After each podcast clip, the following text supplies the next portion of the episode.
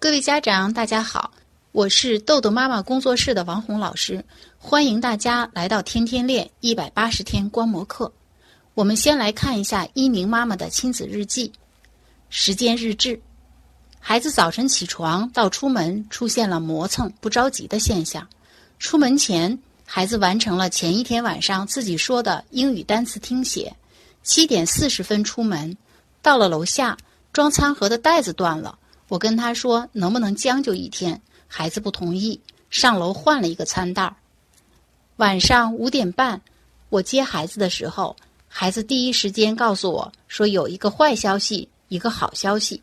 坏消息就是今天没有记记事，因为做值日没时间记，所以在托管班就没写作业。好消息是今天在角落课程自己回答问题，又得到了一把枪。听到坏消息的时候，我保持平静，没有批评孩子，问他想办法了吗？听到好消息的时候，我给予孩子极大的表扬。我跟孩子说：“你已经这么多枪了，一定很喜欢吧？”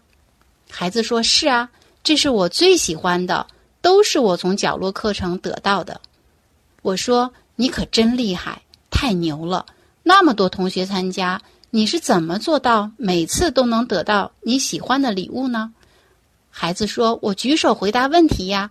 关于枪械的，都是因为我玩吃鸡里学到的。好多人都不玩，他们都不知道。”我说：“哦，原来你玩游戏还能学到知识，太棒了！你觉得把你参加角落课程积极举手放到平常老师上课的课堂上，你感觉怎么样？”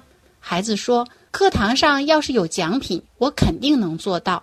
我说这恐怕不行吧？老师要准备多少奖品呀？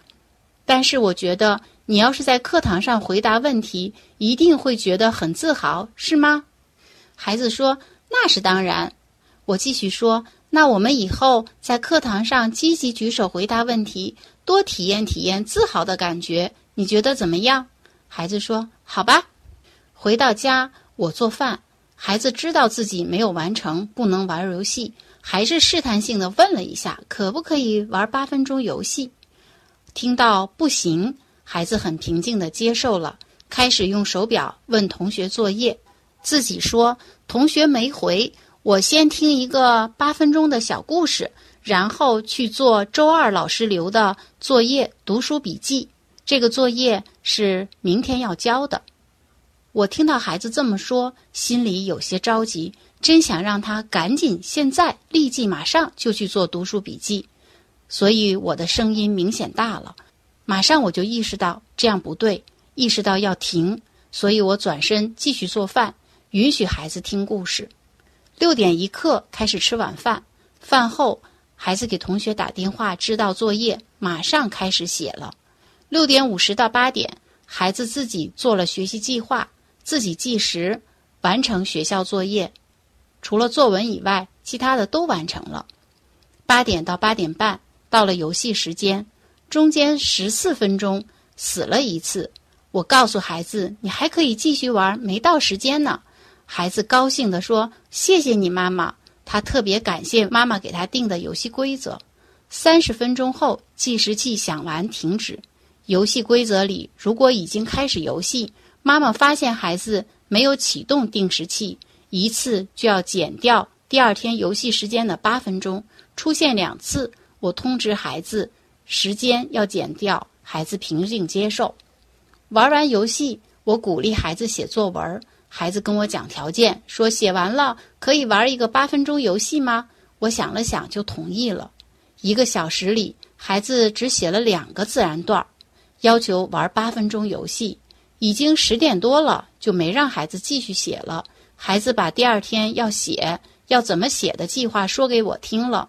因为没写完，不能玩八分钟，只能玩四分钟。但是孩子跟我说，学习计划主动做了，可以奖励四分钟吗？这条游戏规则是孩子后来加上去的，就是主动做计划可以奖励三到八分钟。所以我就同意孩子玩八分钟游戏，孩子很开心。玩完游戏已经十点半了，孩子就睡觉了。反思感悟：游戏规则的建立已经稍显成效。这两天每天都接受挑战，完美验证了家长情绪平静的重要性，以及要学习父母效能技巧的重要性。在游戏规则里加了一条：每天作业提前列计划，可以奖励游戏时间三到八分钟。这个感觉还是很成功的。孩子已经保持了三天，慢慢建立起时间观念，为以后训练打下基础。虽然孩子每天只完成学校作业，完成的也不尽如人意，约定的课外英语每天练习一点，还没有真正开始实行，但是要提醒自己，不能操之过急，先解决有价值的问题，不要看眼前的小问题，要抓大放小。七天的结果并不能代表什么，但至少我们开始了，坚持就是胜利。第一个七天小目标完成了。准备奖励一下自己，请爸爸买单。美颜录：一，早晨起床到出门的时间很短，你今天竟然在出门前让妈妈听写了第五单元的单词，可真是一个既有勤奋的学习态度，又会充分利用时间的孩子呀，棒极了。二，我要谢谢宝贝儿对妈妈的信任。放学第一时间就告诉妈妈你的好消息和坏消息，而且还告诉我托管班有同学帮助别的同学写作业，这让妈妈觉得你把我当成了好朋友，我特别的高兴。三，积极参加学校的角落课程，因为你积极举手发言，认真回答问题，经常得到自己喜欢的奖品，妈妈和你一样开心。四。从开始做学习计划至今，你一直在坚持做，并且记录的很认真详细，按照自己的计划一项一项完成。写作业前还把自己最喜欢的枪送到妈妈房间，以免影响自己写作业。特别棒的好行为在你身上发生的越来越多，妈妈全都看到了，棒棒的好儿子。五，游戏规则的遵守。你做得越来越好，妈妈已经看见自控力这棵小树在你身上不但生根发芽了，而且每天都在茁壮成长呢。从今天的亲子日记中，我们看到一名妈妈做到了闭上嘴，迈开腿，一离二吸三凉水，对孩子只说美言录。首先，我们看到从早晨孩子出现了磨蹭，不着急。但是妈妈在美言录里边说，孩子从那个起床到出门的时间都很短。妈妈看到了孩子表现好的地方，而且呢，还看到了孩子利用早晨的时间让妈妈听写了第五单元的单词。这就是妈妈看到孩子的好行为，看到了孩子不好的时候呢，就去呃管理自己的情绪。第二个方面，我们看到。当孩子跟妈妈说有好消息和坏消息，妈妈对好消息给予了大段的鼓励，啊，表扬孩子；而对于不好的这个坏消息，孩子没做记事，妈妈保持平静，只是问孩子：“那你想办法了吗？”让孩子自己去思考，去想解决问题的办法。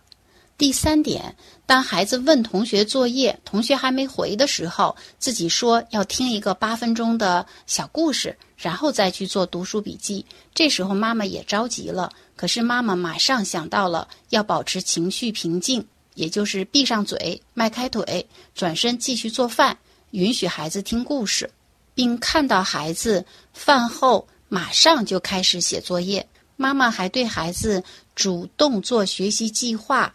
不仅给予美言录上的鼓励和肯定，还给予外驱力，就是用游戏来激发孩子主动去坚持做学习计划。从早晨起床，妈妈发现孩子磨蹭不着急，到接到孩子的时候，孩子说的坏消息没做记事，以及回家以后，孩子先听故事再写作业。这三个点上，妈妈虽然都有情绪的反应，但马上意识到要闭上嘴，迈开腿，一离二吸三凉水，对孩子只说美言录，这样能够保持孩子情绪稳定，在一个多小时里完成了全部学校作业。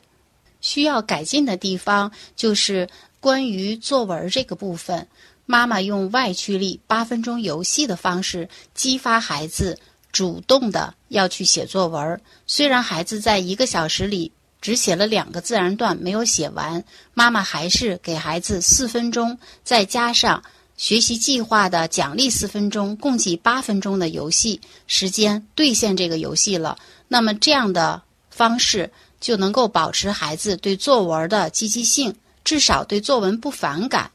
但另一方面，我们之前也谈过，八点半以后已经玩完游戏了，让孩子再来写这个作文。我们知道，作文不是短时间内能够完成的，所以在八点半以后再写作文的话，势必会影响孩子的啊睡眠时间。而且孩子在这个点儿了呢，他的精力已经用完了。精力不足了，脑力已经不够了，心力、脑力和体力嘛，这几个方面都不够了，再来应对这个作文这样一个艰巨的作业，效率呃是可想而知的。所以在这个时间呢，不建议再写作业了。而且我们看到孩子十点半才睡觉，至此，一鸣妈妈已经坚持了七天的亲子日记，这个小目标达成了，祝贺一鸣妈妈。